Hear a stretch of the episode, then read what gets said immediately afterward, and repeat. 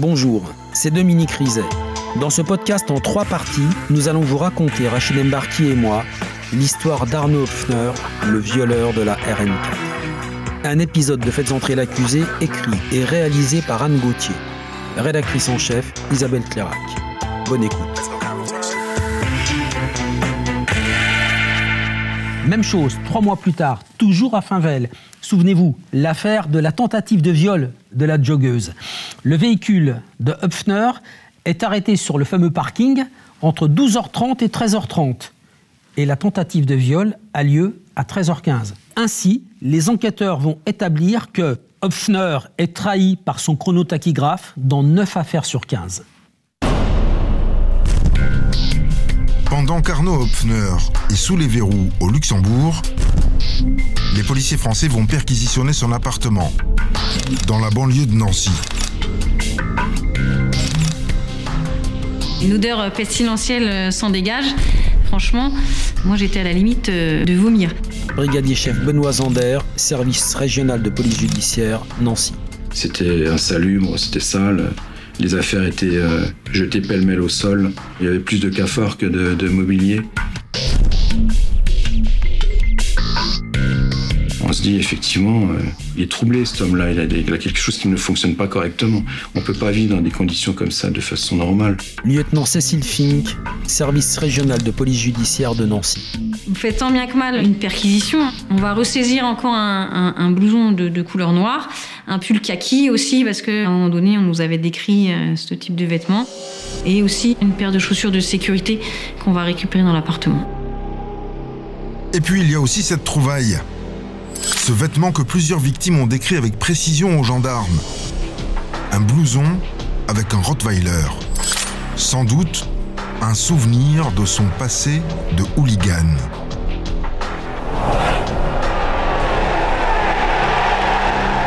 Il est connu pour des interdictions de stade relatifs à des faits de, violence euh, commises lors de matchs de football. Et on se rend compte qu'il a sans doute un problème aussi avec euh, la consommation d'alcool, puisque les faits de hooliganisme sont systématiquement commis euh, sous l'emprise d'une consommation d'alcool excessive. Il y a longtemps qu'Arnaud Hopfner ne vivait plus avec ses deux enfants, qui avaient été placés chez ses parents. Sa compagne, elle, l'a quitté quand il a été incarcéré au Luxembourg. Elle raconte aux policiers que leur couple battait de l'aile depuis au moins 4 ans, depuis une certaine soirée de 2008. Elle explique que Hopfner euh, ne l'a pas défendu lors d'une soirée qui était a priori alcoolisée et qu'un ami à eux lui aurait mis un, coup de poing euh, dans le ventre et qu'elle aurait fait une fausse couche. Depuis 2008, elle nous explique qu'ils n'ont plus de, de rapports sexuels, donc on se dit que M. Hopfner, il est sans doute sujet à des pulsions d'ordre sexuel, étant donné qu'il est passé, je dirais, du, tout euh, à, rien, puisqu'ils avaient quand même une sexualité relativement euh, débordante. hein. Elle nous parle qu'auparavant, ils avaient des rapports euh, tous les jours, voire plusieurs fois par jour, qu'ils pratiquaient l'échangisme, qu'effectivement, il y avait des, soirées qui étaient organisées chez eux en lien avec, je dirais, si on peut dire, une addiction au, au sexe, quoi. L'étau se resserre et l'expertise génétique tombe. L'ADN retrouvé chez l'étudiante de Vendœuvre et sur le pull de la cavalière de Finvel est bien celui de Hopfner. Cette fois, il est cuit. Zaïda Moulet, substitut du procureur, Bar-le-Duc, 2012-2013. J'avais bien fait. J'avais bien fait d'y croire. Et là, tout, tout, tout convergeait. Voilà. On l'avait. La PJ se prépare à aller récupérer Hopfner au Luxembourg à la fin de sa peine. Mais Zaïda Moulet n'a qu'une peur. Que tout se joue à la cité judiciaire de Nancy et plus à Bar-le-Duc. En clair, que la fin de l'histoire lui échappe et que ses enquêteurs soient dessaisis. Symboliquement, c'était important pour moi et pour eux aussi qu'ils soient entendus là-bas, à Bar-le-Duc, où tout a commencé, en tout cas pour notre partie. Zaïda Moulet demande alors une réunion générale. Le 13 février 2013, magistrats, policiers et gendarmes se retrouvent tous à la cité judiciaire de Nancy. Carole Mazacavallo, juge d'instruction, tribunal judiciaire de Nancy. on se réunit euh, pour faire le point, voilà, pour faire le point sur, euh, sur les éléments que les uns et les autres ont pu recueillir, et puis pour voir comment on fait, voilà, quelle stratégie on met en place pour la suite, à quel moment, concrètement, l'enjeu c'est à quel moment on joint les dossiers en fait. Voulait tous euh, évidemment faire une garde à vue de M. Hupfner dans le cadre de nos dossiers. personne ne voulait lâcher, je dirais, son, son précaré. Parce que c'est extrêmement frustrant de faire autant d'investigations sur du long terme, puisque l'enquête a duré plusieurs années et au final de ne pas se retrouver euh, à la conduite euh, des auditions. C'est quand même une finalité euh, et pour un groupe criminel, c'est quand même entre guillemets c'est la cerise sur le gâteau. Donc c'est pour ça qu'il a été décidé cette stratégie-là de garder nos dossiers en prélim jusqu'à la mesure de fin de garde à vue. En tout cas, en espérant avoir des aveux. Police, gendarmerie, à chacun ses dossiers. À la fin de sa peine, en avril 2013, Arnaud Pfner rentre donc en France pour y retrouver des policiers et des gendarmes qui ont beaucoup de questions. Deux bonnes gardes à vue l'attendent. Zaïda Moulet, substitut du procureur, Bar-le-Duc en 2012 et 2013. Lorsque je le vois, je me dis c'est bon, il est là. Pour moi, c'était fini. Mission accomplie. Je n'avais euh, aucun, euh, aucune émotion et aucun sentiment à l'égard de cet individu. Il était là à sa place. C'est le tandem Fink-Zander qui ouvre le bal à Bar-le-Duc. Hopfner doit s'expliquer sur deux viols et quatre tentatives. Et à la grande surprise des policiers, il se met à table tout de suite, très calmement. Brigadier chef Benoît Zander, service régional de police judiciaire, Nancy. Il répond aux questions, il s'énerve pas, il, il parle pas trop des victimes. Au final, il explique le passage à l'acte. Il est très synthétique. Il donne l'essentiel sur, chaque fait, il passe aux aveux. La cavalière, euh, la femme enceinte, euh, la joggeuse un peu, euh, un peu âgée. enfin voilà, il, avait gardé en mémoire quand même l'ensemble de ses victimes. Maître Isabelle Baumann, l'avocate d'Arnaud Pfner. Il va vouloir être sincère. Enfin, moi, j'ai trouvé qu'il essayait d'être le plus sincère possible. Il voulait effectivement, je pense, soulager sa conscience. Le suspect explique qu'il ne faisait jamais de repérage. Profite de son parcours professionnel pour agir d'une façon un peu opportuniste. Il explique qu'il a le matériel à disposition. La cagoule, le couteau, tout ça, c'est à portée de main. Donc ça veut quand même bien dire qu'il euh, y a une espèce de réméditation dans, les agressions qu'il peut commettre, puisqu'il est, entre guillemets, prêt à agir euh, en toutes circonstances.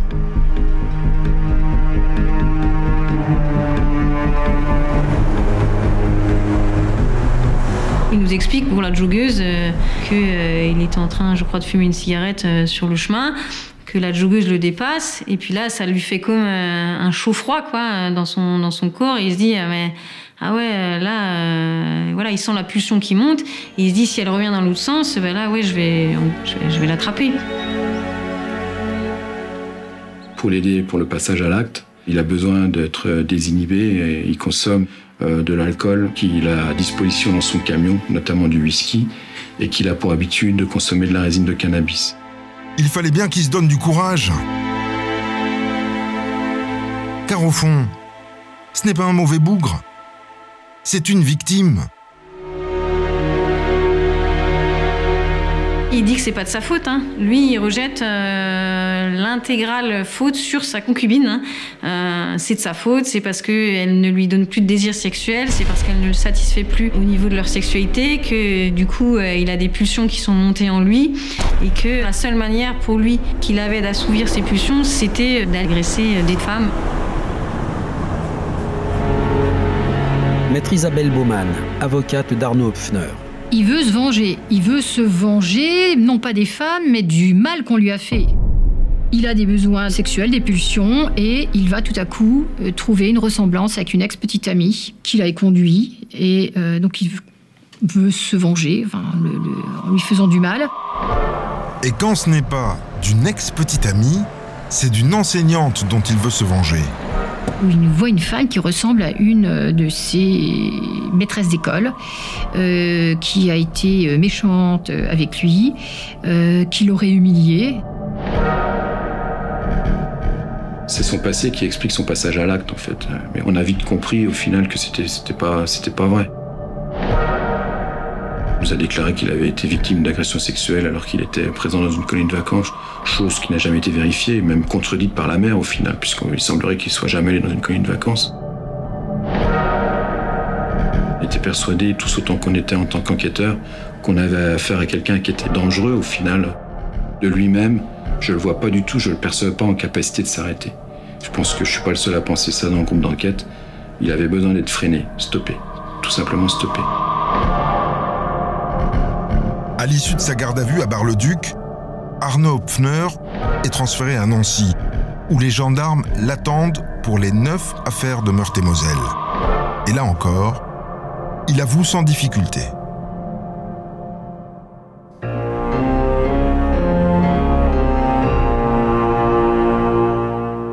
Toutes les affaires sont rapprochées sous l'autorité d'un même juge d'instruction. Et c'est sur Hopfner qu'il va maintenant braquer le projecteur. Pourquoi ces pulsions Qu'est-ce qui peut expliquer dans la vie de cet homme qu'il soit devenu un prédateur sexuel? Arnaud Hopfner est né dans une famille aimante. Son père est peintre en bâtiment, sa mère a élevé leurs trois enfants, dont il est l'aîné. C'est à l'école, dès la petite enfance, qu'il a rencontré les premières difficultés. Carole Rabolini, expert psychologue. Il a été orienté en IME, donc Institut médico-éducatif. Euh, le profil est quand même souvent un profil pour des enfants qui sont en difficulté d'apprentissage et au-delà en difficulté intellectuelle. Ce n'est pas le cas de Monsieur Hoffner. Il est euh, pas déficient sur le plan intellectuel. Par contre, il présente, je pense, depuis qu'il est très jeune, des troubles du comportement. L'enfant est caractériel. Et quand on le punit, il peut avoir des réactions étranges. Un jour, il a appelé une assistante sociale pour se venger de son père et il a expliqué à l'assistante sociale qu'il mangeait pas à sa faim.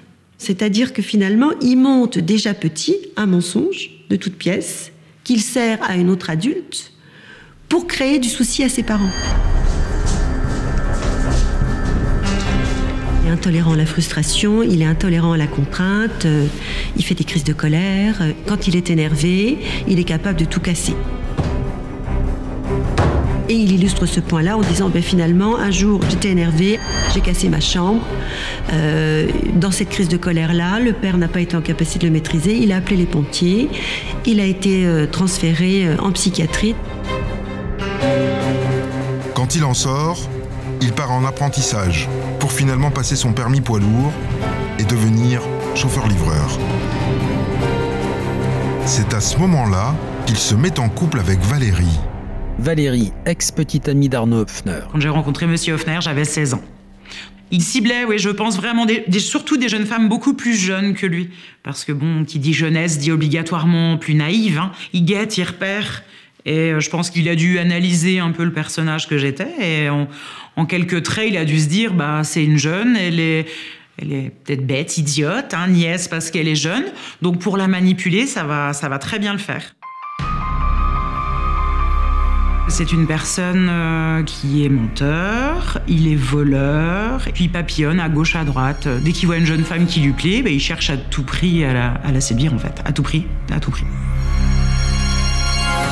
Il la trompe, elle veut partir, mais sous son emprise, elle se sent piégée, incapable de fuir cette relation toxique.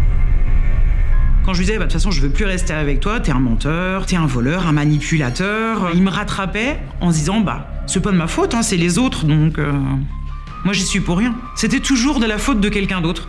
Il remettait ça sur euh, le dos de ses parents, sur le dos euh, des gens qu'il a côtoyés. et après, bah, il me faisait des tentatives de suicide.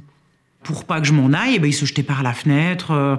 oui, le, la fenêtre devait faire quoi? Ça devait faire deux mètres de haut, il se jetait par la fenêtre. Il savait très bien qu'il allait pas se faire mal vu sa taille, donc c'était tout de la manipulation en fait. Tous les événements de sa vie, il les met en avant pour nous expliquer à quel point c'est lui la victime dans cette histoire. D'ailleurs, à un moment donné, il s'énerve et il me dit, mais vous comprenez pas, euh, la justice, bordel, il faut bien qu'elle comprenne que c'est moi la victime. Il reste en permanence dans un fonctionnement très égocentré, il parle de lui, il revient sur lui et il veut faire entendre sa propre souffrance.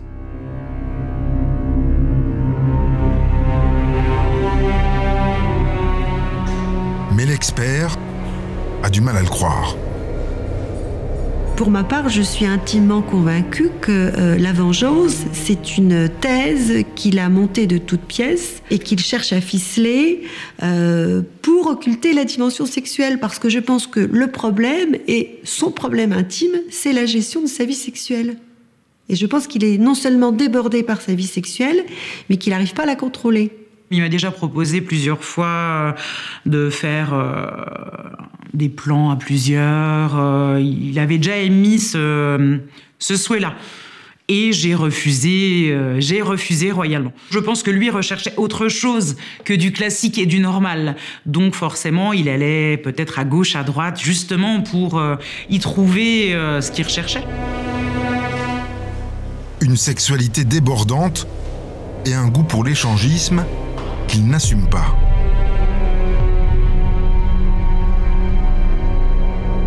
Et lorsque je lui demande euh, quelle pratique il a durant ces séances-là, euh, difficilement il finit par reconnaître qu'il y a des pratiques homosexuelles.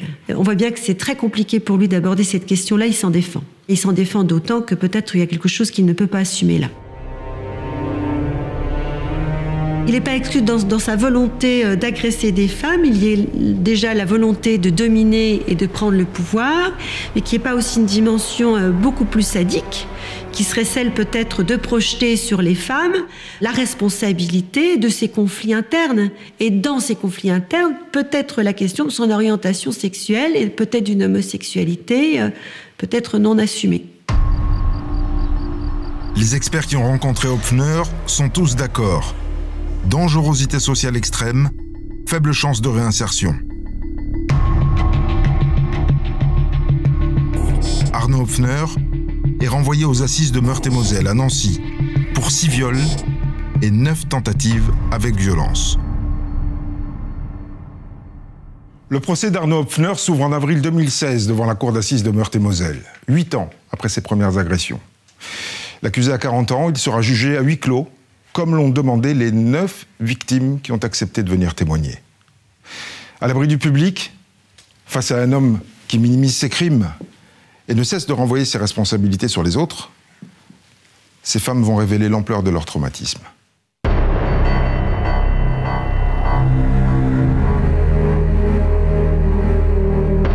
Maître Isabelle Baumann, l'avocate d'Arnaud Hopfner. Dans son box, euh, il n'est pas très fier. Je peux vous dire qu'il n'en menait pas large. Maître Samuel Adam, avocat des partis civils. Il ne prenait la parole que lorsqu'il était invité à donner quelques explications, et ces explications étaient toujours extrêmement courtes, lapidaires. La règle d'or était, semble-t-il, effectivement d'en dire le moins possible pour ne pas donner le sentiment qu'il se gargarisait de ce qu'il avait pu commettre, mais aussi peut-être de pouvoir mettre en lumière des faits qui n'auraient pas été révélés par la cour d'assises. Mais très vite, Arnaud Hopfner passe au second plan, derrière la souffrance de ses victimes. Ce qui était marquant, c'est la litanie des victimes, qui sont les unes après les autres, euh, en tous les cas pour celles qui ont accepté de venir, venues déposer, et qui ont raconté quels étaient leurs parcours de vie. Sept femmes n'ont pas trouvé la force de venir témoigner. Mais les deux experts psychologues qui les ont rencontrées expliquent la profondeur de leur traumatisme. Martine Batt, expert psychologue. À la barre, il faut expliquer au jury combien cette agression a un impact euh, psychique sur le long terme et combien c'est sévère et combien c'est intense. Elles ont toutes eu peur de mourir. Ce couteau est omniprésent dans leur discours.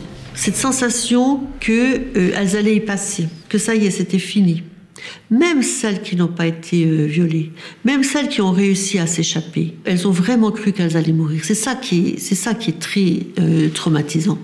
C'est voir la mort en face.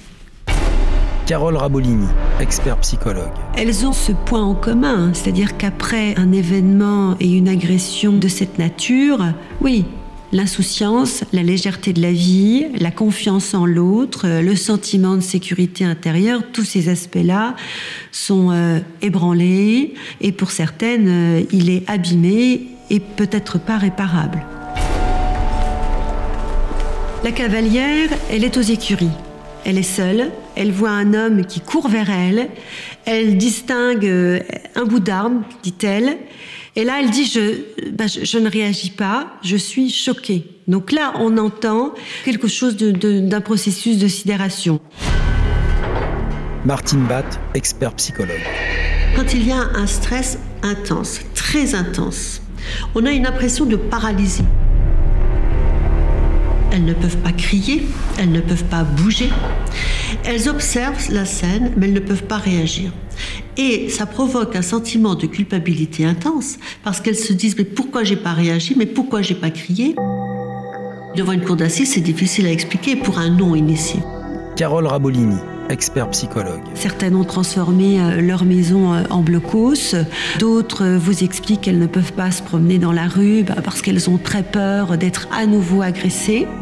Ça peut engendrer des conséquences très importantes, des troubles dépressifs, des prises de produits euh, stupéfiants, euh, d'alcool, des difficultés dans l'intimité, des femmes qui vont devenir par exemple très agressives avec leur partenaire, euh, d'autres qui n'auront plus aucun partenaire et qui sont bloquées sur le plan de la sexualité. Il y a des blocages.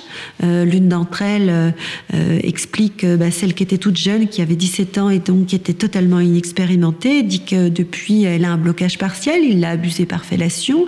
C'est une pratique à laquelle elle ne peut pas accéder. Martine Batt, expert psychologue. Elles disent tous que ce n'est plus comme avant.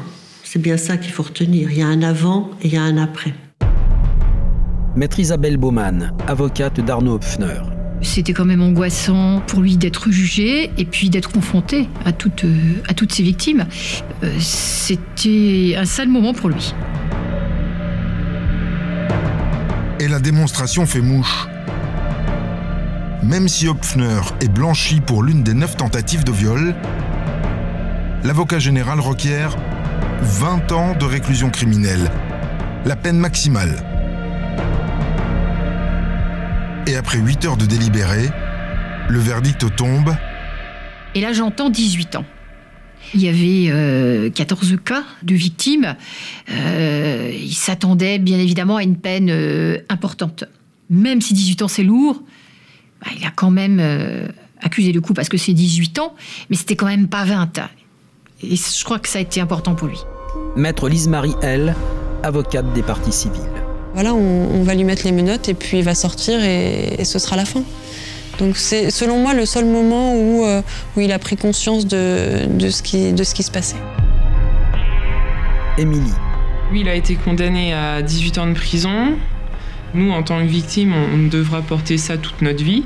Après, ce qui me soulage un petit peu, on va dire, c'est que apparemment il pourra pas sortir de prison comme ça et, il devra se faire suivre. Du coup, c'est vrai que même si euh, s'il a que 18 ans de prison, euh, je pense qu'il va quand même avoir des répercussions lui aussi quasiment à vie de ce qu'il a fait.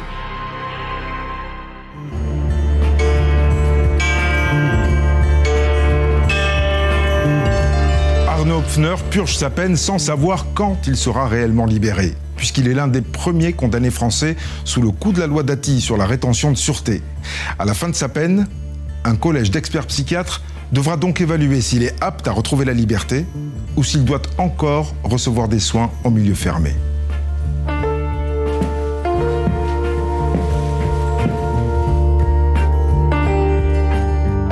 Vous venez d'écouter le dernier épisode de Faites entrer l'accusé consacré à Arnaud Hopfner, le violeur de la RN4. Si vous avez aimé ce podcast, abonnez-vous sur votre plateforme d'écoute préférée pour ne manquer aucun épisode de votre podcast Faites entrer l'accusé.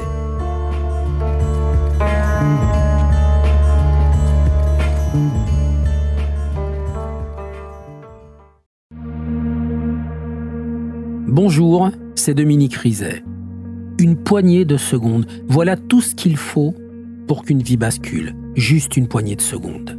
Un sursaut, un instant où le destin bifurque dans une direction ou dans l'autre. Sur le coup, je pensais pas qu'il était mort parce que je voyais pas de sang, on voyait rien quoi en fait. Sébastien s'est jeté sur son père. L'affaire Grégory, l'affaire Daval, l'affaire Cahuzac, vous les connaissez toutes, ça fait 40 ans que je vous raconte ces destins brisés. Aujourd'hui, dans l'instant où, découvrez les confessions de ceux qui sont au cœur de ces affaires. Ils me racontent et vous racontent ce qu'ils ne pourront jamais oublier. L'instant où, un podcast BFM TV raconté par Dominique Rizet.